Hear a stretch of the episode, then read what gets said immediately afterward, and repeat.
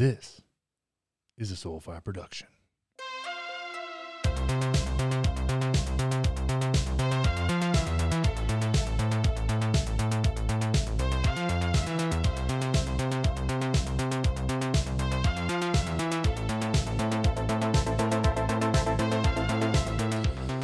Oh, there's a feeling you get. There's a feeling you get when that coffee hits. It's a great feeling. But it is nothing compared to that feeling you get when that microdose of LSD hits and you turn into a goddamn superhuman. Weird week. And we got a bonus episode, I guess. The new uh, an- another episode for the week. One more than per usual. But I'm trying I'm to start trying to do two a week. Trying to figure it out. When news when the news is plentiful, I'm to do my best to get it out there.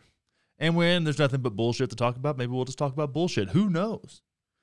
We got a lot, a lot to go over today. We got Biden airstrikes, Cuomo updates. Uh, Glenn, Glenn Greenwald is under some under some fire for his comments on some stats when it comes to trans and gay individuals through the generations.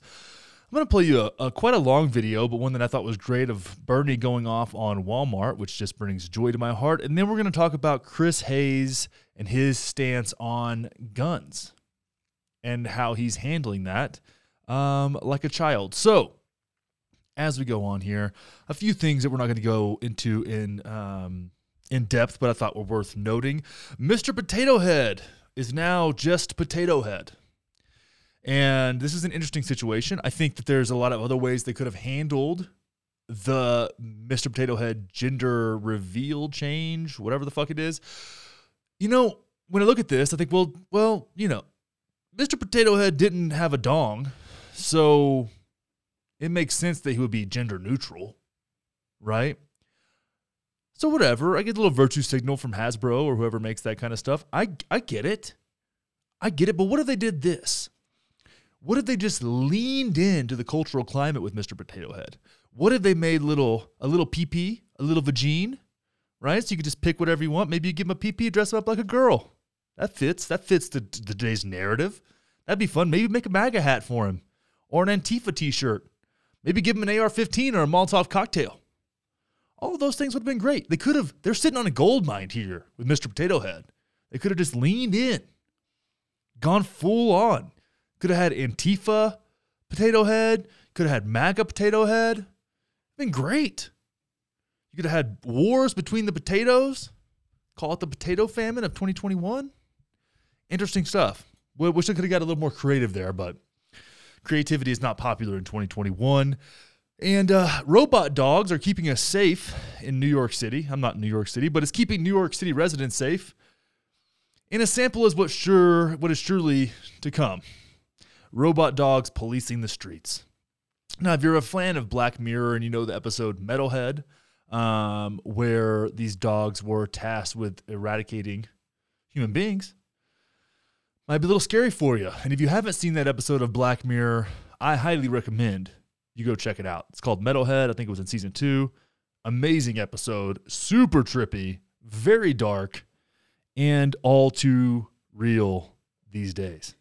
I was really looking forward to the to the next season of of of um, Black Mirror because that show is such a trip, and I just have a I have a thing for just dark, dark TV shows and dark movies. Um, but it seems like they, they put the hold on it, I think, because it just got too real. But probably, they probably had the whole season kind of wrapped around uh, some kind of pandemic, and they were like, oof, too on the nose. too on the nose. Listen, uh, if you love this show, there's a couple ways that you can support it. Number one way is by going to the link in my show notes, uh, patreon.com slash politically homeless, and joining the politically homeless community. And you can also do a few other things. You can leave a review on Apple Podcasts and you can share this show on your social media. It means a lot to me. We're gaining some traction. It feels good. But there's lots of lots more traction to be gained. And I reach out to you guys to do this because there's certain things like my YouTube channel, for example, is being throttled back, which is really frustrating to me. Um, but it is what it is. Like this is the game that we're playing. We're fighting the algorithm. Uh, views that come from uh, the independent section of of politics do not get preferential treatment.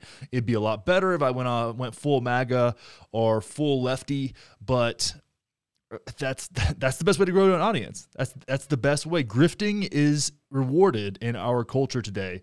So anything you can do to help grow this show if you find value in it is very appreciated. And like I said, sharing it on social media, leaving a review on Apple Podcasts and again, joining that politically homeless Patreon community is a great way to make this thing financially viable and participate in conversations. You know, we do that. We do one show every week that is uh, fully crowdsourced from the Patreon community. So we're just diving into topics, and regardless of what the topic is, I do my best to do my research and present you with my takes, my perspectives, and that's really at the end of the day what this show aims to do is call out hypocrisy and share perspectives. And I know a lot of you out there are right wingers and I appreciate that. I, I think that there's something to be said for perspectives coming from the other side in a way that are easy to understand and can create some common ground or at least create some resonance um, when it comes to ideas. You know, I find some value in some of the right wing people that I don't agree with on all their policies, but I appreciate the way that they articulate them. And I think there's a ton of value in that. So I appreciate all of you, regardless of where you're at on the political spectrum. Man, you could be a communist, a socialist, an anarchist, a libertarian, a, a laissez faire capitalist. And I can disagree with all of you on topics, and it's super fun. And at the end of the day, I just love to argue. So here I am. but I appreciate that support and everybody that's supported me so far. You guys have just made this thing so fun. So let's move on from Mr. Potato Head with Molotov cocktails and police dogs. Let's get into the real, the real stuff, the real news. We got a lot to talk about. And with that being said, it's time for the state of things.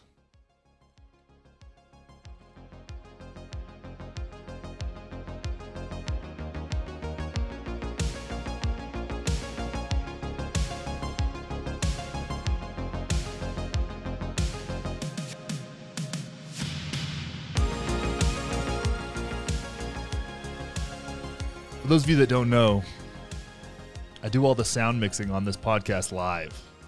It's just me in here doing it live. Right now, I'm fading this music out to make it as pleasing for your ears as we transition into the state of things. You should be impressed. I'm impressed with myself. What I'm not impressed with is the military industrial complex. We've got this article here from The Guardian, who's done some really good reporting. This is David Sirota, who's actually a journalist, which there are a few of those these days, but he's a good one. Um, airstrikes in Syria killed 22 in Joe Biden's first military act as president. Strikes against Iran backed fighters were, were retaliation for attacks on U.S. led forces in Iraq, says the Pentagon. Because the Pentagon is a beacon of truth. Uh, Joe Biden has carried out his first military action as president with airstrikes targeting Iranian backed fighters in Syria. And what the Pentagon said was retaliation for a rocket attack in Iraq earlier this month that killed one civilian contractor and wounded a U.S. service member and other coalition troops. The overnight strikes killed 22 people after hitting three trucks loaded with munitions near the border town of Abu Kamal, a war monitor said on Friday. Border posts used by Iranian military militia groups were also destroyed. The UK-based Syri- uh, Syrian Observation for Human Rights said, "Okay." It said all of the dead were from Iraq's state-sponsored Hashid al-Shabi. I cannot read these words. I'm sorry. In an umbrella force that includes many small militia militias with ties to Iran. The Pentagon's chief spokesperson John Kirby said the location of the strikes was used by Kataib Hezbollah and Katibib. Uh, dude, guys, Jesus Christ with these names. Uh, two Iraqi pro Iran groups operating under the Hashid umbrella. This predominant military response was conducted together with diplomat, diplomatic measures, including consultation with coalition partners. Kirby said the operation sent an unambiguous message President Biden will not well, excuse me, President Biden will act to protect America and the coalition personnel. At the same time, we have acted in a deliberate manner that aims to de escalate the overall situation in Syria and Iraq.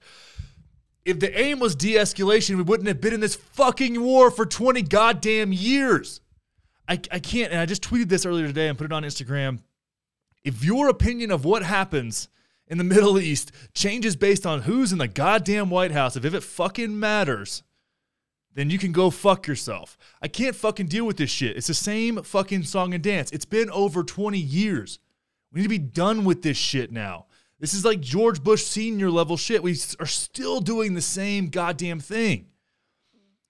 And the, we just keep making more radicals, right? We, we, we get so uh, frustrated with extremism and then we just create more extremists so that we can then fight extremism. I, I can't deal with this. And, and I, people will say, and I've heard this a bunch of times, that Trump was the most anti war candidate we have. He didn't start any new wars, yada, yada, yada. He didn't need to start new wars. He had enough going as it was. He just maintained the wars that we had going on. And with the little show of show of virtue by pulling out some some troops here and there, that was never going to stay the same because the military industrial complex, whether you believe it or not, had their hand so far up Trump's ass that they were pulling the fucking strings. Okay? He increased drone strikes by something like 400%. There is no lesser evil in this situation. The military industrial complex runs the show here. And when you listen to people like the Pentagon and the CIA, like as if they have our best interests at heart, give me a fucking break. Give me a fucking break. So many p- innocent people have died. And we don't care. We don't I care. I care. I care deeply. I care deeply. And there are a ton of extremists. But at the same time, we funded those motherfuckers whenever we were so scared of Saddam Hussein for the agenda of another asshole president. Like this is this is the product of our actions. And I don't want to hear about like uh, the difference in religious extremism. All religions are extreme at some point. And right now, that's the Muslims in fucking in the Middle East. I get it. It's dangerous. It's scary. It's fucked up. But we're not helping. We're making it worse. And this shit drives me fucking crazy. I cannot, I don't have a whole lot to say about this aside from the fact that it just drives me fucking nuts. And, you know, I don't pretend to know what, what's going on. I'm not in intelligence briefings. But what gets me more than anything is people are saying, oh, Biden's military action is so much better because he doesn't mean tweet about it. Really? Really? Innocent people die. Now, maybe no, maybe no innocent people died in this attack, right? But drone strikes, I think, kill what, 70, 80% innocent people? And that's by kids playing video games in Nevada? With no connection to what they're actually doing? Like, this is a part of a grander scheme. Maybe this one military action was warranted and beneficial, and it does actually de escalate. I don't know. I don't know. Like I said, I'm not in intelligence briefings. But if your view of this, this is more of me just being frustrated with people's view of the way this is going on. If your view of military action changes based on who's in the White, who's in the White House, you have zero credibility. Zero credibility. I mean, what the fuck? And the uh, the level, the amount of people that aren't disgusted with a 20 year war also is astonishing to me. The amount of lib- liberals, the amount of liberals who are aren't disgusted with this. I mean, at least with Dick Cheney, you knew you were getting a corrupt fucking warmonger, right? And George W. Bush got off on war, and I don't really think he cared all that much about what he was even doing. He was in way over his head, and Dick Cheney was clearly the puppet master. He's a fucking war criminal. And we let the influence of war criminals still influence our policy. What are we what is this? Like maybe we shouldn't be outraged about this thing, this one thing. I don't know. It could have like I said, could have been warranted, could have had their desired results. But it's the broader picture that's frustrating. And Joe Biden by barely being alive is a great puppet for the military industrial complex. I don't I don't really see Joe Biden standing up for himself or speaking out against this. One of the reasons I love Bernie Sanders. He's just an anti-war candidate. And you can agree with that or not. I don't care. And that's a lot of people like Trump for the same reason and I respect that. But these these politicians who who I believe sometimes think they're doing the right thing, that have been in this game for so long, who voted for the war in Iraq in the first place, we can't expect them to change their tune. With some things, yes. but not something as as deeply ingrained as the impact that the military industrial complex has on our policy decisions. We even saw it in the fucking stimulus packages. Raytheon and the other cats all got paid. No matter if they were working or not, they still got paid from the federal government because we've got to have this. I mean, and even Trump's rhetoric around rebuilding the military and, and increasing military funding. It's like, man, divert that stuff somewhere else. We got to reevaluate what we're doing with this money. And it's those same people who cry about high taxes when the Pentagon budget is $900 billion a year. Like that, that level of hypocrisy I can't stand for and I can't live without calling it out. You want to you want lower taxes, decrease military spending. That doesn't mean to decrease the size of our military or decrease what happens when we when people home. Because the thing is, we're paying all this money for the military, but the people that are over there with PTSD don't get anything but Oxycontin when they get home. And that ends up with them putting a fucking bullet in their head far too often. But we got to have a strong military we got to have a strong military because we got to scare the world into submission. How about we divert funds from, from not developing necessarily new military technology, but taking care of the people who are fucked up from having to do your bidding over there? That's a novel concept. How about we take responsibility for our actions as a nation and take care, take care of our veterans? That's something we can get behind. How about we divert some of that fucking Pentagon spending budget to the fucking veterans? Is and I think that would go that'd be bipartisan as fuck. Is a very popular position. You have our veterans paying the price for our fucked up healthcare system. The people that go fight and die and kill. We talk about fighting and dying a lot. We don't talk about the fact that these people kill people. They end lives as well. And that's not an easy thing to do for most people, unless you're a psychopath or a sociopath that creates a toll as well. That disconnects people from their families. There are consequences so far downstream of the initial action that we don't consider enough. And the resources to handle those consequences are wildly inadequate. This is such a broken and fucked system and just incredibly poor optics. But I swear to God, these fucking Republicans, I don't even say Republicans, these, these, these, yeah, these Republicans, it's neoconservatives that are crying that this is tyranny here or whatever the fuck they're doing. But if it was the orange man, it'd be fine. It'd be totally justified. They'd be fully defending him. And completely vice versa for liberals. So if you know those people, call them out. If they're your friends, if you see them on social media, if it's a representative, especially, call them out. Because I don't give a fuck what you have to say if it depends on the person in office. I'll tell you right now, if Trump would have done this, I'd be just as pissed. And Biden, I don't have high hopes for Biden. I didn't have high hopes for Trump either, obviously. But the look, use this opportunity for yourself to find hypocrisy in plain sight because it will be ample. And whenever you see someone speaking up about this, ask yourself would they say the same thing if their party was running shit? And if they wouldn't, tell them to fuck off because that's exactly what they need to do.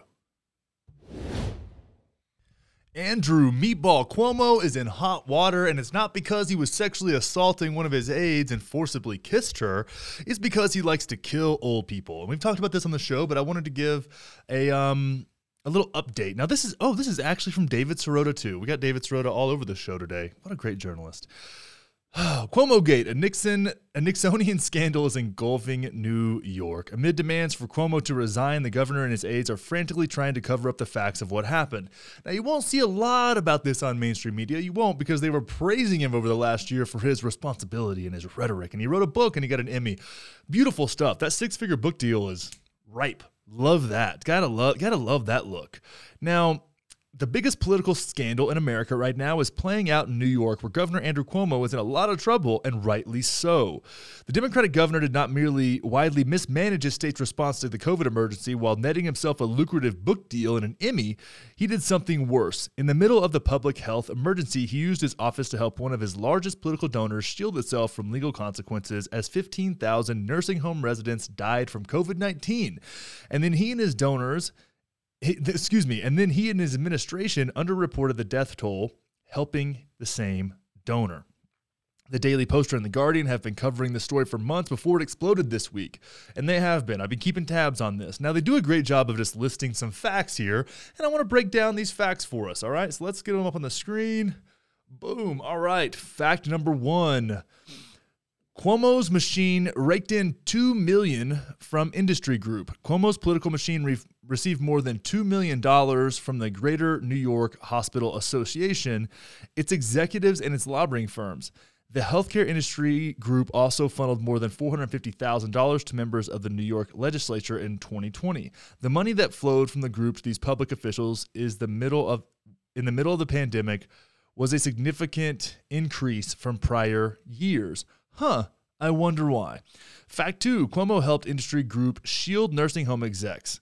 Amid New York's exploding COVID 19 death toll in April 2020, Cuomo's budget included a provision shielding hospitals and nursing homes from executives, uh, excuse me, shielded hospital and nursing home executives from legal consequences if their corporate decisions killed people during the pandemic. Huh, interesting. It's kind of like how the pharmaceutical companies are shielded from liability for their vaccines. Weird. The Greater New York uh, the Greater New York Hospital Association said it drafted the provision, which did not merely shield frontline healthcare workers from lawsuits, but also extended much liability protections to top corporate officials who make staffing and safety decisions. Holy fucking shit. Critics argued that shielding hospitals and nursing home executives from the threat of lawsuits would remove a deterrent to cost cutting, profit maximization decisions that endangered lives. They were ignored. Wow. This is Wow. Okay. Moving on. Fact number three Cuomo's corporate immunity law went national. Oh my God. Cuomo's corporate immunity provision was quickly copied and pasted into other states' laws and into Senate Republican legislation. In near word for word fashion, the liability shield spread from New York to other states and even as the New York Assemblyman Ron Kim released a report showing that states with liability shields were reporting higher nursing home deaths d- during COVID. Uh, Jesus fucking Christ. I can't even like take, keep a straight face reading how fucked up this is. To date, 27 states now shield nursing homes from lawsuits. Over half the country now. Beautiful. This is good stuff. The most vulnerable in our communities what a fucking piece of shit. Cuomo's immunity law endangered lives, according to Attorney General. This is fact number four. While nursing home executives were enjoying their liability shield, Cuomo's office was vastly underreporting the number of COVID 19 nursing home deaths, according to a report by the New York Attorney General Lalita James, who is considered a Cuomo ally. that report found that Cuomo administration data had undercounted nursing home deaths by 50%. James' report also showed that Cuomo's corporate immunity law could result in higher rates of nursing home casualties. The immunity this is a quote from her, the immunity law could be wrongly used to protect any individual or entity, entity from liability, even if those decisions were made, not made in good faith or motivated by financial incentives. Of course, um, provi- provide, excuse me, excuse me, okay. The report added that provisions provide financial institute incentives for nonprofit nursing home operators to put residents at risk of harm by refraining from investing public funds to obtain sufficient staffing to meet residents' care needs to purchase sufficient PPE for staff, and to provide effective training to staff to comply with infection control protocols during the pandemic and other public health emergencies. Can you start to see the layer of fucked upness that's happening right here? Just, the, the, just we're down, we're in like a six layer cake of bullshit right now. Fact number five: Cuomo's top aide admitted to withholding info. Cuomo's top aide, Melissa DeRosa, admitted that Cuomo's administration not only withheld information about nursing, nursing home deaths, but did so in order to preemptively avoid political and legal consequences. That is called corruption. That is a cover up. Got another quote here. We were in a position where we weren't sure if what we were going to give to the Department of Justice or what we what we give to state legislators and what we were saying was going to be used against us, DeRosa told New York legislators last week. DeRosa's father, brother, and sister are employed at one of the lobbying firms that represents the uh, Greater New York um, Hospital Association, the healthcare industry group that funneled millions to Cuomo's political machine, and spearheaded the corporate immunity law. Jesus Christ. Are we for real with this? Cuomo is a gangster and a crony ass motherfucker.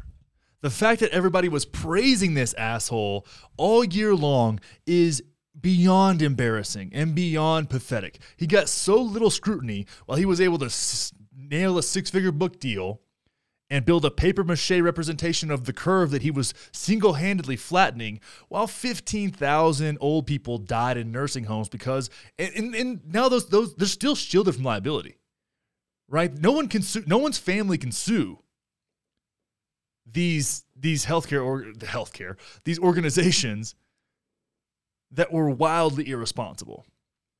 In the same way that if the vaccine comes back to bite you in the ass, those producers have a liability shield thanks to the government not actually giving a fuck. Liability shields when it comes to healthcare are wildly irresponsible as well. This whole thing is clear corruption and the problem with part with politics. Money in politics creates these situations. The person who outed him has family members who work for the lobbying group. How do you think she got that job?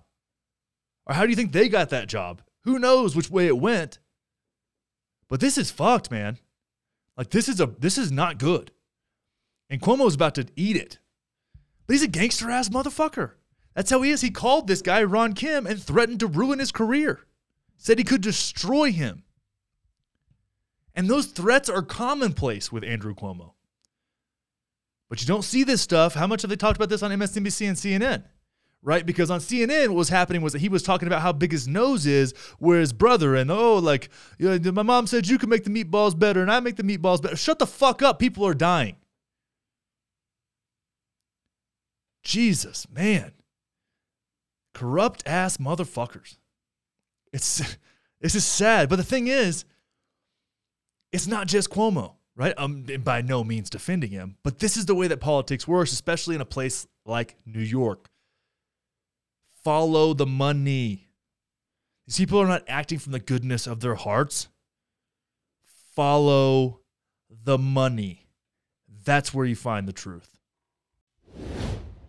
There are not many companies that have the balls to sponsor this podcast, but Elemental Labs does, and I appreciate them for it. They are the creators of the Element Electrolyte mix. Now, these come in a very convenient little tube. I carry them with me everywhere I go in case I feel dehydrated because I drink a shitload of coffee and I like to work out and sometimes I fast and I eat carnivore and do different things. And when you're doing any and all of those things, you need electrolytes. You need to stay hydrated and you need it to taste good because water's great. Water, when you're thirsty, it feels good. but sometimes you got to go the extra mile. Sometimes you want to drink a full on Nalgene bottle full of delicious tasting hydrational goodness. And that is what Element is there for. Now, people in the military use it, Silicon Valley CEOs just to get a little bit of an edge. Maybe they drink it right before they microdose LSD like me. Ooh-wee. But um, it's great stuff, guys. Really, no bullshit. It is fantastic. And you can get an eight pack just for paying shipping. So it's five bucks for shipping. Cover the shipping. and get your eight eight pack variety pack of Element. But here's the thing: you can do that. That's great. If you want to try it out, if you're a little apprehensive, get your five dollar pack. Do the thing. All good. But if you do not get that lemon habanero, it is so goddamn good. Lemon habanero, and then in the weekends, what is it? It's Friday right now as I'm recording this. I might have a little lemon habanero, about six ounces of water, not too much, maybe a little less than that, and tequila. Okay, Frank? I do that. I mix a little tequila in there. I have myself a little skinny marg, takes the edge off at the end of the week. And I don't have to deal with all the sugar and the bullshit. Because really, I could drink tequila on ice, but sometimes I want a little flavor. You know what I'm saying? I want a little, just want to spice it up a little bit. Maybe throw a little jalapeno slice in there. Whoo, girl, you don't even know. Element is so good. so good. And I have a few friends in here that uh, you know, ask me not you know, friends, my Patreon members are my friends, really. That's that those are my best friends. But people that reach out to me asking about backcountry hunting and bow hunting and these things, one of the most important things you can do when you're out there hiking, hunting, whatever, is stay hydrated. It is really hard to do. You'll be surprised when you're at altitude, if you're going skiing, if you're getting out in the world, if you're going out on the boat, all these different things that you can do. You need to stay hydrated, and it helps a ton a ton. So check it out. Drink Element, D-R-I-N-K-L-M-N-T dot com slash wanders is how you're going to get that $5 variety pack. Make sure to add lemon habanero to your cart because it, it is the best. It is the best. Hands down, my favorite. Check it out. Elemental Labs, drinklmnt.com slash wanders. The link is in the show notes of this show. Click it, get it, and stay moist. Let me try and simmer down here a little bit. Whew, those first two got me heated. Just take a few deep breaths with me here. A couple more.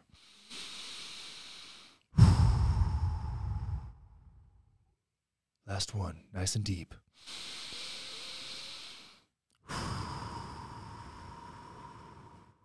All right, future friend of the show, Glenn Greenwald and I'm just manifesting that because I really respect his work, um, is in some hot water today for being objective. Now, let's give some context on Glenn. Uh, being gay is a big part of his identity and a big part of his personal development uh, into a journalist. And he talks about that quite a bit on a recent episode of Krystal Kyle and Friends, um, where they had him on. Great episode. Go check that out. But he tweeted a series of tweets, a little thread here from a really interesting new Gallup poll talking about LGBT um, identification through the generations. So I'm going to read through his twit, th- twit, his tweet, his tweet thread here, and then we're going to dive into some of the numbers because this is actually really fascinating. So Glenn says some really fascinating. Oh, he thinks it's fascinating too. Maybe that's where I got it from. He says some really fascinating findings in this new Gallup survey on Americans identifying as LGBT. It should lead to lots of deeper investigation to understand what explains some of these astronomical changes, but for now, a few points to note. There's been a huge explosion in the number of Americans identifying as LGBT. Close to one in every five Gen, Gen Z so identifies, 17%. That's more than a fourfold increase from Gen X. Of Americans now claiming to be bi, the vast majority of them are in long-term relationships with opposites with the opposite sex rather than same-sex relationships.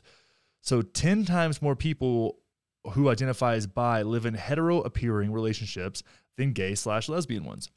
Finally, as famed lesbian Katie Herzog notes, there are now among millennials and G- Gen Z more people identifying as trans than lesbians. She has previously argued that masculine girls are now encouraged to identify as trans, causing a decrease in the lesbian population.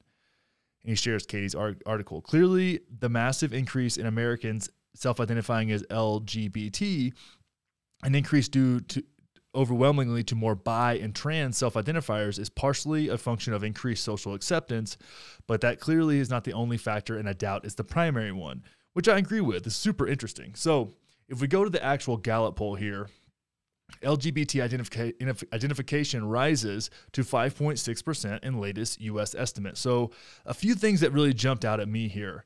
Um, American self identified sexual orientation, uh, lesbian 11.7% of the LGBT community, gay 24.5, bisexual 54.6. The majority of people in the LGBT community are bi, which I thought was really interesting, but also not that surprising.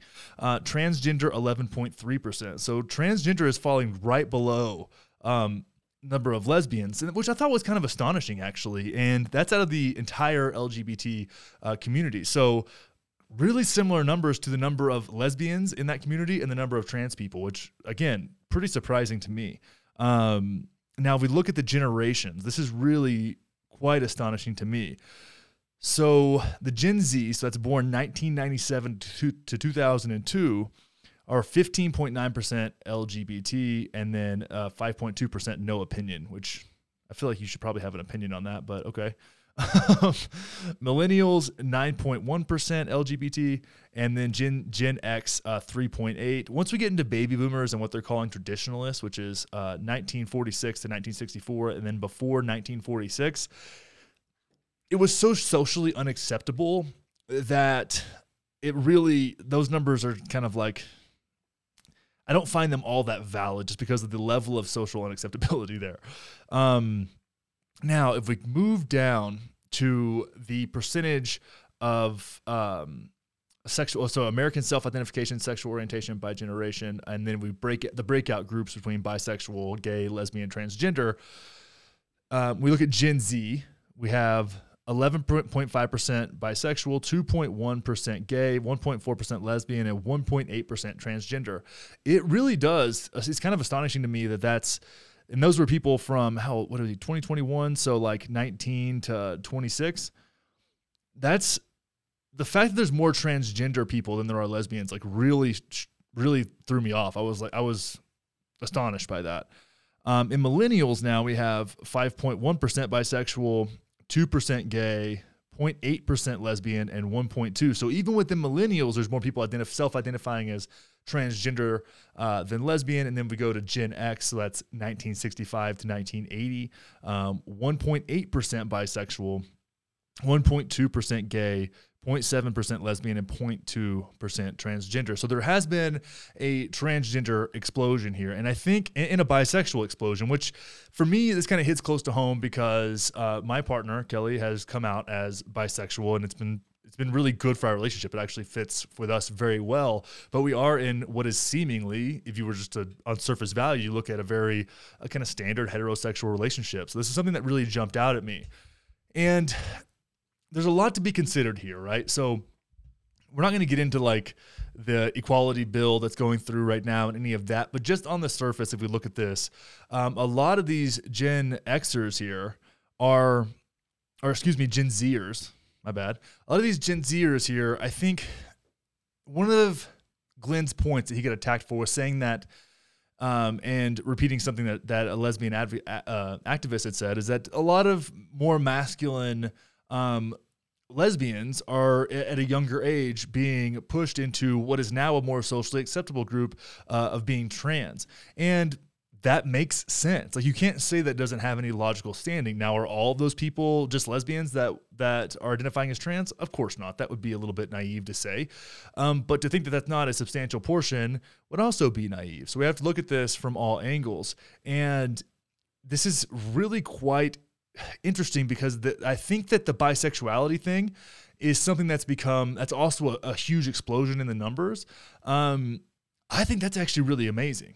I love that because your sexuality is more fluid, and this is there's a lot of evolutionary biology and psychology that studies this that I've I've dove into the past over the past 10 years and for me seeing that makes me very hopeful and people being able to identify and express themselves in a way that feels uh, genuine to them, I think is is a, is a, a, should be a priority for all of us to understand and accept. And I think that people being able to be treated with very few exceptions as the identi- as the gender that they identify as is also very important. Right now, when we get into like sports and things like that, um, and things where uh, I guess like physical dominance matters, we have to have some nuance around that conversation. But we have to also be predic- have to have a foundation of that conversation that is we want the best for the most people, and we want people to be treated in a way that is appropriate and fair and just for them. Um, but these numbers, I think, I, thought it was just really interesting to share how how much they've changed over the past 20, 30 years. And I think that there are a lot of conversations that have to be had around the age that kids that identify as trans are able to consent to having um, serious hormones or physical alter um, physical alterations to their body. These are things we ha- these are the kind of conversations we need to have, and I, and I don't think that the the um, explosion in numbers is is a is something that should discourage us from that conversation. I think it means that conversation is more and more valid every day. And the more people that are impacted by this, the more we need to understand and explore what are the best paths forward as a society.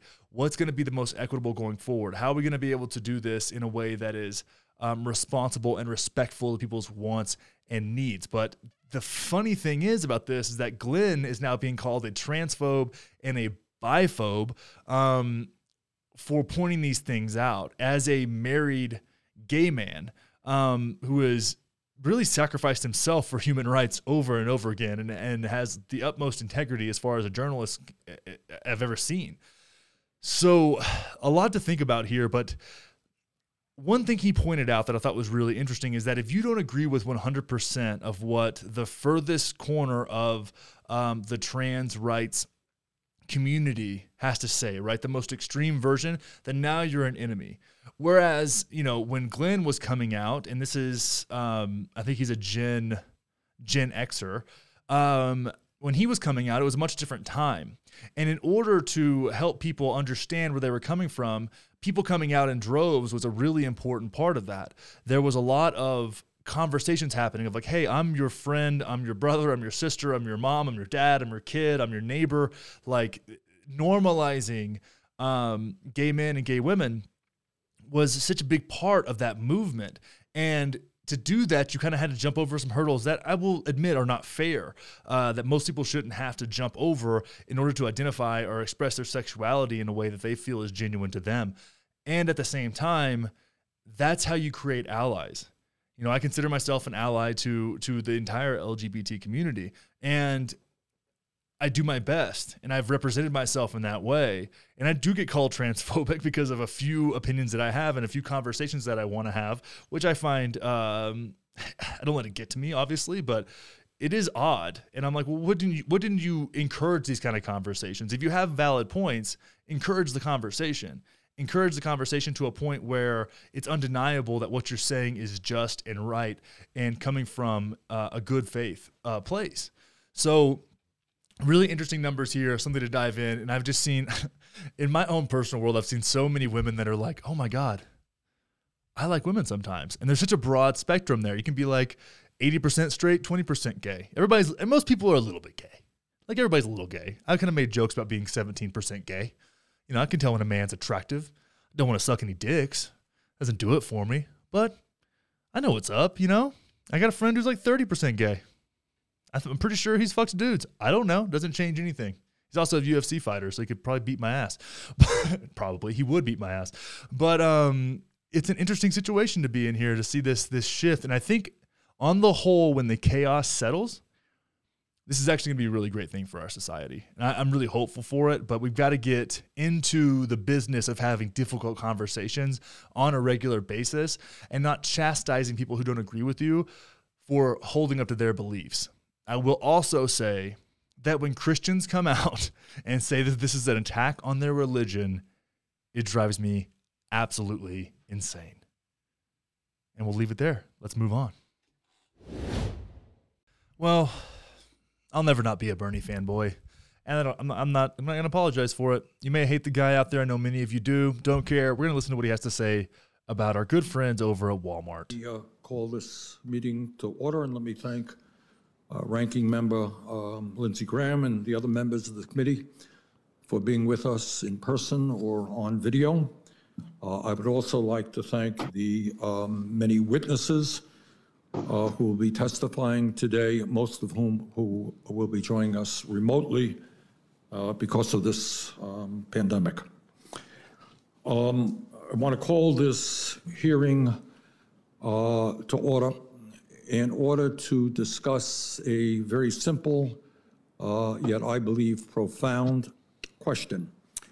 And that question is this Why should the taxpayers of our country, many of whom are struggling economically as a result of the pandemic, uh, be subsidizing the starvation wages being paid at some of the largest and most profitable corporations in America? Good question, Bernie. That's the simple question. Why should working people be subsidizing some of the wealthiest families and largest corporations in America because of the starvation wages they pay their workers? And let me be very clear. The largest welfare recipient in America happens to be the wealthiest family in Interesting. America. Interesting. The Walton family a family that owns the largest corporation in America, Walmart. This is a family that is worth over $200 billion. Yowza. It is a family that has become $50 billion wealthier since March of 2020 during the worst public health crisis in over 100 years. This corporation that they own, Walmart, made over $15 billion in profit last year alone. And yet, despite this massive family wealth, despite these very high corporate profits, Walmart pays wages so low that tens of thousands of their employees are forced to rely on public assistance in order to survive. They are forced to rely on food stamps to feed their children, paid for by the U.S. taxpayer. They are forced to go into public housing to put a roof over their heads, paid for by U.S. taxpayers. And they are forced to go on Medicaid to get the health care they need, all of which is paid by U.S. taxpayers. While Costco, Amazon, Target, Best Buy, and other major corporations have all raised their minimum wage in recent years to at least $15 an hour. And in a few minutes, we're going to hear from the CEO of Costco. Shouts to those companies. The minimum wage at Walmart has remained stuck at $11 an hour for the last three years. The result 760,000 workers at Walmart. Walmart is the largest employer in America. 760,000 employees, about half of their U.S. workforce, are paid less than $15 an hour. Now, I don't know. Maybe if you are a billionaire family, you may not understand this, but the simple truth is that no one in America can live with dignity, can raise a family on 11 or 12 dollars an hour. And I must say, on a personal level, that I have talked to too many employees in this country who, with tears in their eyes, tell me about the struggles that they are having trying to feed their kids, pay their rent on the starvation wages that they receive. Today, we're going to ask how Walmart can afford to pay its CEO, who declined my invitation to be with us today, over $22 million in compensation last year. 22 million in compensation, but somehow they cannot afford to pay their workers a living wage. We're going to ask how Walmart can afford to spend $8.3 billion on stock buybacks in 2017, but cannot afford to pay its workers at least 15 bucks an hour.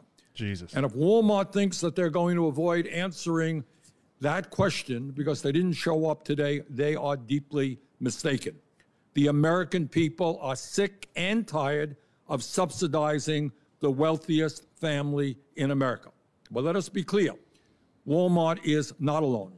Last year, Dollar General made over $10 billion in profits, had enough money to pay its CEO $12 million in compensation, while the average Dollar General cashier is forced to survive on just $8.38 an hour.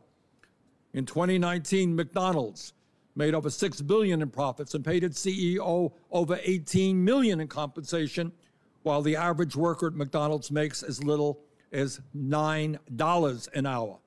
Unfortunately, the CEO of McDonald's also declined to testify before us today. Further, a November 2020 Government Accountability Office report that I requested found that taxpayers are not only subsidizing the poverty wages at Walmart, McDonald's, and Dollar General, but Dollar Tree, Wendy's, Burger King, Uber, Subway, Dunkin' Donuts, Home Depot, Lowe's, CVS, and Walgreens. We will hear from the author of that GAO report later this morning. In America today, and one of the great scandals of our economy is that nearly half of all workers make less than $15 an hour, and they are forced to rely on public assistance programs costing taxpayers $107 billion each year. And today we're going to be discussing about what it means to work for a large corporation that makes billions of dollars in profit, but yet as a worker, you're not sure when you wake up in the morning if you're going to have enough food to feed your kids. During this hearing, we're going to hear from employees who work for McDonald's and Walmart. We're going to hear about half of American workers living paycheck to paycheck. We're going to hear about the fact that the federal minimum wage of $7.25 an hour has not been raised by Congress since 2007. Got that? Minimum wage not been raised by Congress since 2007, 14 years ago. And let us be clear no ifs, buts, and maybes. $7.25 an hour is a starvation wage. That's what it is. We must raise the minimum wage to a living wage, at least $15 an hour. And when we do that, not only will we be lifting millions of Americans out of poverty, we will be providing a raise to 32 million American workers. And not only is raising the minimum wage to $15 an hour the right thing to do, it is also what the overwhelming majority of Americans want us to do. Poll after poll, over 60% of the American people have told us they support increasing the minimum wage to $15 an hour. Since 1998, every time a state has had an initiative on the ballot to raise the minimum wage, it has won. That's true. No matter whether that state was red, blue, or purple. Today, eight states and over 40 cities have adopted laws to raise the minimum wage to 15 bucks an hour. This is not a radical idea. Now, I do understand that concern has been raised about the Raise the Wage Act, which I have sponsored, which gradually raises the minimum wage to $9.50 this year, $11 in 2022, $12.50 in 2023, $14 in 2024, and $15 an hour in 2025. That's a gradual increase. Some people believe that these increases will harm small businesses. I understand that. Now, I fully understand that there is a major difference between Walmart and a small, struggling business. Many small businesses, all of us understand, are struggling today in Vermont, South Carolina, all across this country, and they need our help. To date, Congress has already provided 800 billion in financial assistance to small businesses, and an additional 50 billion dollars is included in the reconciliation bill working its way through the Senate. I am also sympathetic to providing small businesses with the tax relief that they need to offset some of the increased labor costs associated with the minimum wage increase, just as Congress has done virtually every time that it has increased the minimum wage. But let me say this study after study has shown that a gradual increase in the minimum wage does not lead to increased unemployment. In fact, a review of 138 minimum wage increases at the federal, state, and local level since 1984, published in the Quarterly Journal of Economics, found no evidence that these laws reduce employment. Zero. My own state of Vermont, for example, very rural state, largely dependent on small business, has the third lowest unemployment rate in the country at 3.1%, while it also has one of the highest minimum wages in the country at 11.75 an hour. So I wanted to, I wanted to play that whole thing. That I think that that's a really important thing to consider when we're looking at the $15 minimum wage. And I'm not 100% convinced on the $15 minimum wage, but I want to point out why that's a part of the conversation. Is because these companies like Walmart, for example, have been deemed so irresponsible with the way that they pay their employees and the way they compensate their employees, and that the government is having to subsidize them. If you are somebody who believes that government spending is out of control, and I am very much one of those people, then you have to look at this as well as things like the Pentagon budget, right? What did you say? A hundred and some odd billion dollars a year is paid just to Walmart employees on government assisted programs. That's a problem. That's a problem. And that is why we're having this conversation about a $15 minimum wage because these massive companies do not pay their employees enough while their CEOs are getting compensated $22 million a year. Like this trickle down economics Reagan bullshit did not work. Okay, it's that's that's not how this goes. They're beholden to their shareholders and their and their executives, and after that, it's kind of like whatever the, the least we can pay people to get the thing done. And libertarians will make a case for no minimum wage and how that would be better. I think it's that's moronic, and you're also just not going to put this cat back in the bag here. Okay, so this is a really interesting thing, and I love the idea. And this is where I this is where I think the manipulation of taxes is really important, and what could be could be really great for us going forward is creating a very low small business taxes right? With a lot of exemptions as far as what you pay your employees and having most tax cuts, exemptions, whatever you want to call it, um, be related to the way that you compensate your employment. That's what I think is a is a great step forward because there do need to be tax breaks if companies are doing things that benefit us as a whole. But these tax loopholes that we have now by no means do that.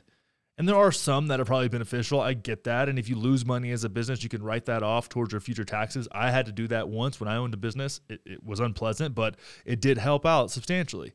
Um, and I think that's great. I think that that encourages small business ownership because that is a high risk endeavor. But if we provide tax assistance or tax cuts for small businesses that are providing their employees with a higher wage, that's a better place to be. That's a better way to use the tax code for the benefit of the people, not the benefit of the 1%, if you want to call them that, right? Which is really like the 0.2% at the end of the day. But when you have a company like the Waltons or a family like the Waltons who are so disconnected from their employee base and is the largest employer in the country, and they're worth 50 billion more than they were a year ago, thanks to COVID. And no Walmarts, Walmarts weren't shut down, Targets weren't shut down.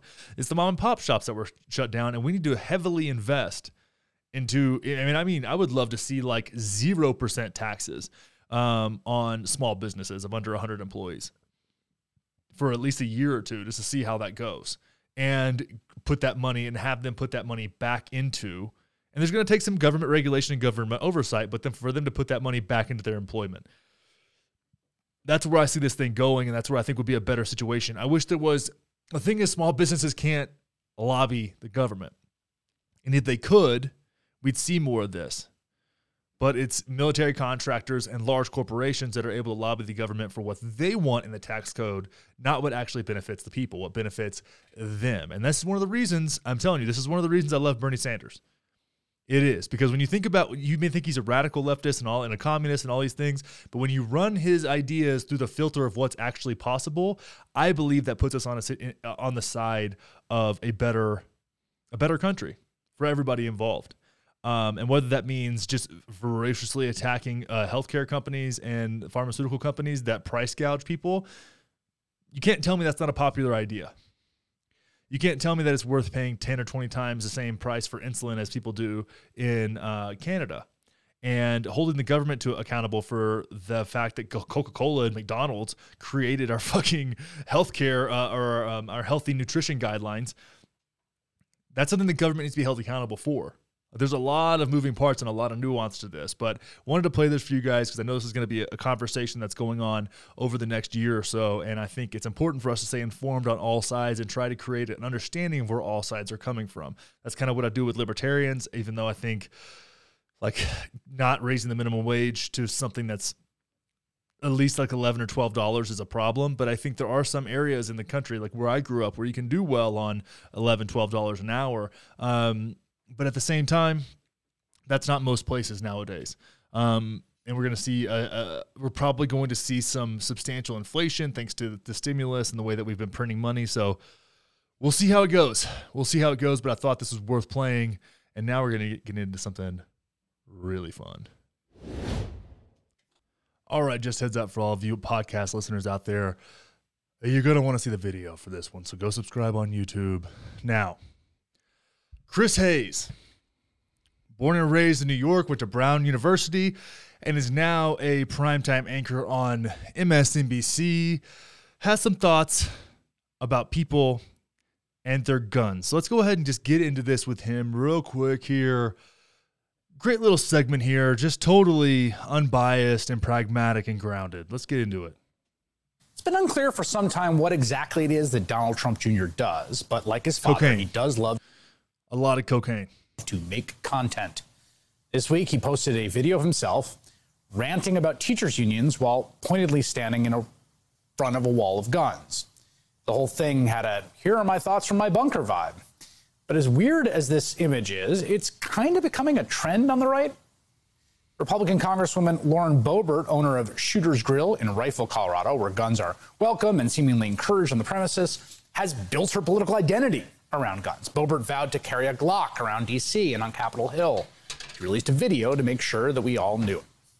Last Thursday, she zoomed into a virtual congressional hearing with just a mess of guns piled on the bookshelf behind her. AR 15 style rifles, a handgun, just laying across a bunch of books. Boebert, who is raising four young boys, later tweeted that the guns are not in storage, but are, quote, ready for use. Apparently, she just leaves them out because she fears she may need to fire multiple rounds of ammo into someone who comes into her den. You know, lots of people immediately noted that the use of guns in that way as props and the implicit threat that comes with them has a, you know, long, not necessarily uh, great history among various movements around the globe. Osama bin Laden, for one, liked to pose in front of a bookshelf with a gun prominently displayed. The Irish Republican Army would display guns in its propaganda. Okay, the subtle implication that displaying guns makes you uh, Osama bin Laden is a little bit much, Chris Hayes. Just a little bit much. Posters and its murals, Cuban revolutionaries, they posed with guns all the time, too. And no single side of the spectrum has a monopoly on this aesthetic. I mean, you can see it, you know, all over the world. It is unquestionably the aesthetic of armed struggle of revolution or insurrection. Is it? Revolu really? Insurrect? What? A movement or faction that puts images of guns, a celebration of guns, front and center in its political aesthetic is a movement that's engaging in something other than what we might call the normal rhetoric of elected democratic politics. You can't escape the meaning of it. It, it, it communicates that they're committed to, or at the very least, open the possibility of violent overthrow of the government or the existing order. And now in the Republican Party, it, it seems like it's becoming. That's pretty thin, Chris Hayes. That's pretty thin, buddy. Common and unremarkable. You'll remember Marjorie Taylor Greene posed with this gun in her campaign ads next to Democratic members of Congress. She wears a mask reading Molon Labe, which is ancient Greek for come and take them in the halls of Congress. And that's been used for a bunch of reasons, but in her case, the implied message seems to be if you try to take away our guns, we'll start shooting. Over decades, the right has built up this entire ideology around the Second Amendment, rooted in, frankly, the ridiculous idea that the US government itself denied itself a monopoly on legitimate use of force because the founders had gone through revolution themselves. And the history just doesn't bear that out. It's not true. Not now, and not during, for instance, the Whiskey Rebellion, way back in 1794, when President George Washington got into his old uniform and got on a horse and sent in troops to violently suppress a violent tax protest. Many Republicans are now signaling they retain the right to use violence to overthrow the government at any time. That that's actually the core of part of their political principles. That's not that's not what's what's happening in the Second Amendment, and they are willing to brandish that claim as a threat in pursuit of their political aims. And it's not some academic thing, right? I mean, right now, the threat of violence and menace hangs over our collective political life. From the armed protests in the Michigan State House last spring, which included men who, the FBI says, plotted to kidnap and kill the Democratic governor, to the violent insurrectionists on January 6, some of whom vowed to kill any lawmakers who wouldn't do their bidding. It's become increasingly standard for the most hardcore devotees of Trump and his faction to, at the very least, wink at the notion that they're ready to hurt anyone who gets in their way. Sometimes the threat is all too real. Here's one example. Last year, an anti feminist attorney who described himself as a Trump volunteer murdered the son of a federal judge, Esther Salas, nearly killed her husband using a gun. Salas was the target. The killer has also been tracking Supreme Court Justice Sonia Sotomayor you know, we were screaming, Daniel, hold on, and don't leave us. And and then I, I just, as I think about that day, I just, I realized I was watching my only child fade away. They end that off with a tearjerker there, and that is really sad. I'm very sorry for that family. Now, let's have a discussion. Now, the display of guns in that video by me is idiotic. And I accept that. Displaying guns in the background of your political videos is fucking stupid and not helpful. I am clearly a Second Amendment advocate. That does not mean I support the NRA. That does not mean I like Lauren Boebert. That does not mean that I like Marjorie Taylor fucking Greene. Okay? I think they're doing more damage than good when it comes to responsible gun ownership because they're walking around with a fucking AR 15 in their fucking campaign ads. Do you understand how stupid that is? Making this thing front and center of your political purpose means you don't have a political purpose that is substantial and matters. And Chris Hayes, some kid who grew up in New York, went to Brown University, who's never been around gun culture, is clearly going to have a different perspective than someone like me who grew up in rural Texas and went to Texas State. This is a gun and is not worth being worshiped. We need pragmatic, responsible reform. But what they don't want you to know is that they don't want this debate to end in the same way that they manipulate abortion. They want this debate to continue to happen. They want to keep dividing us against each other over things that we find deeply important. Props behind you to virtue signal to the right. These, these right wingers love to talk about virtue signaling when all they do with their fucking weapons is virtue signal to the right. I have a display case I could put behind me and have all my guns right behind me in all my videos to virtue signal how how important I think these things are. And I do think it's important that the government is a little bit nervous about the number of guns that we have in this country. I think that holds them to account. I really do. And I think the Second Amendment is very important. I think it's also really important to understand that most of the guns that go to the cartels in Mexico that they use to protect their drug trade come from the United States of America. Because we have a shit ton of them, a massive surplus. And gun manufacturers make that money. This is a very nuanced and complicated situation. I have HR 127 right here, right here next to me. I've read through it several times. It's trash. It's trash legislation because these people who write this legislation don't understand guns at all. Okay? They don't understand them at all. But on the right, you have people who think the only solution is more guns, which is equally as idiotic. Because everybody wants to dig their heels in and blame the other side for being radical without having an actual fucking conversation on what matters. The Second Amendment is important. Rational gun legislation is equally as important. Background checks are helpful. But when we look at the stats and say, well, AR 15s are used in less than 1% of gun violence, that's something that should be noted. That this thing right here is more dangerous than anything I have behind me or anything I have in my house. 80% of gun violence is done with handguns. But we talk about AR 15s because they're scary, and it goes nowhere. Nowhere. This is wildly wildly irresponsible the way that we're handling this. And to worship and praise guns is moronic. And to display them behind you as a politician is ridiculous.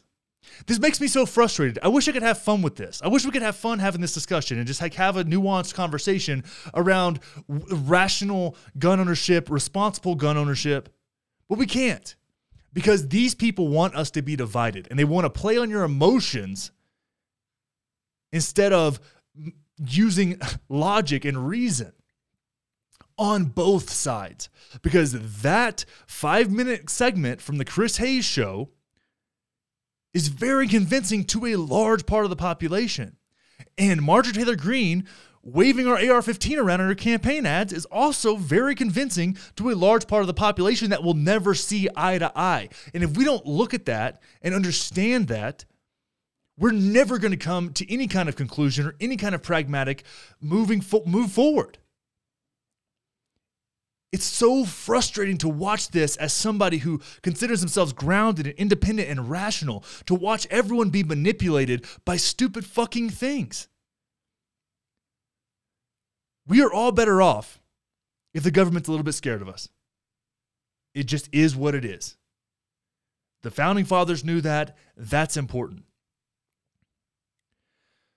But when you talk about things that deny stats and play on people's emotions to make progress, that progress is not grounded.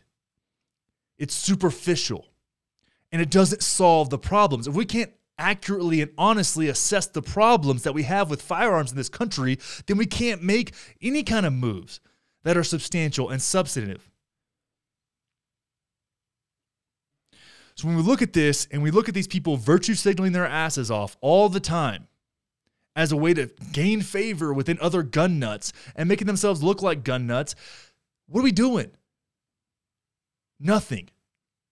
We're dividing ourselves more and more. And I pulled the guns out and put them in this video just to elicit a response. I wanted to elicit an emotional response from the people watching this. Think about that response. What was it? Were you cheering? Were you mad? Were you frustrated? Were you annoyed? Did you want to unfollow me? Did you unfollow me? Those are all important questions to ask, and then think why. Why? Because I like to recreationally shoot? Because I keep a pistol on me when I'm out in the out in the woods for five or ten days? Because mountain lions are a real problem and bears can be a little bit dangerous? Not to mention everybody you run up on out there has a gun? And you're carrying around thousands of dollars worth of stuff on your backpack? Why? Look into that for yourself. Look into it and ask yourself how you're being manipulated because you are being manipulated with this conversation. They want this debate. They don't want progress. They want you to be divided. And that is a sad thing. So investigate the way that you react to this and see where that takes you. When you can have a grounded understanding of what's actually going on and know that more people are killed with hammers and knives than AR 15s in this country every year, it will cause some reflection. We need pragmatic policy changes. We need to take a few steps back and a bunch of steps forward. But that doesn't happen when we're divided and we hate each other. And Lauren Bur- Boebert and Marjorie Taylor Greene and Chris Hayes are all part of the problem. Do not listen to these people when it comes to gun rights. Listen to people like Tim Kennedy. Okay, a Green Beret who has a ton of experience and deeply understands the issues. There are pragmatic policies that would be beneficial to us all, but they do not come from this type of rhetoric from both sides. Investigate your views. This is a hot button issue and do something with it. And now it's time for that part of the show where I give you something to think about.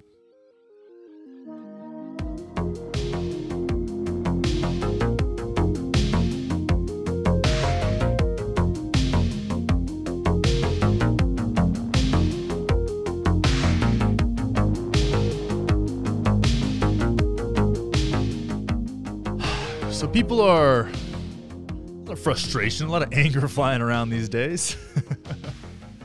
Probably some to that last segment for sure, which I'm not sorry for. But to, it got me thinking the other day about why people are so adamant about their views, right? Like, I had a little bit of a different circumstance than most people as far as how I view things like police violence and uh, systemic inequality and injustice. But those views aren't new to me. I've had those views, and I mean they're relatively new. They're not like I've been the whole life has been dedicated to them, but the past like five, six, seven years, I've been pretty involved in the way that I view these things, and I've, I've thought them out a lot. And, and to me, I get accused of not caring enough about certain issues. I get accused of um, being transphobic or or being an oppressor when I've been very outspoken about the need to address injustice um, for years and years. And it got me thinking about this, and I, am curious what y'all's thoughts are on this. Is it because people didn't notice? And now they're noticing the ability, the, the abundance, excuse me, the abundance of injustice in this country that it kind of flew under their radar a bit. And now they're compensating for the fact that they missed what was going on. They missed the government overreach. They missed the impacts of, of racist policies back in the day and how they're still impacting our world now.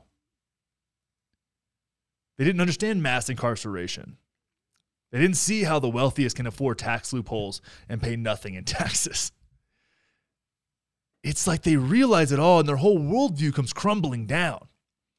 And then they have to lash out at people around them that don't see it the same way that they did. Although there are some of us who have been doing this for years, who've been thinking about this for years, who did have that kind of same response when they realized and they snapped out of it and they saw what was going on. But now, years later, they've become a little bit more grounded, a little bit more subdued,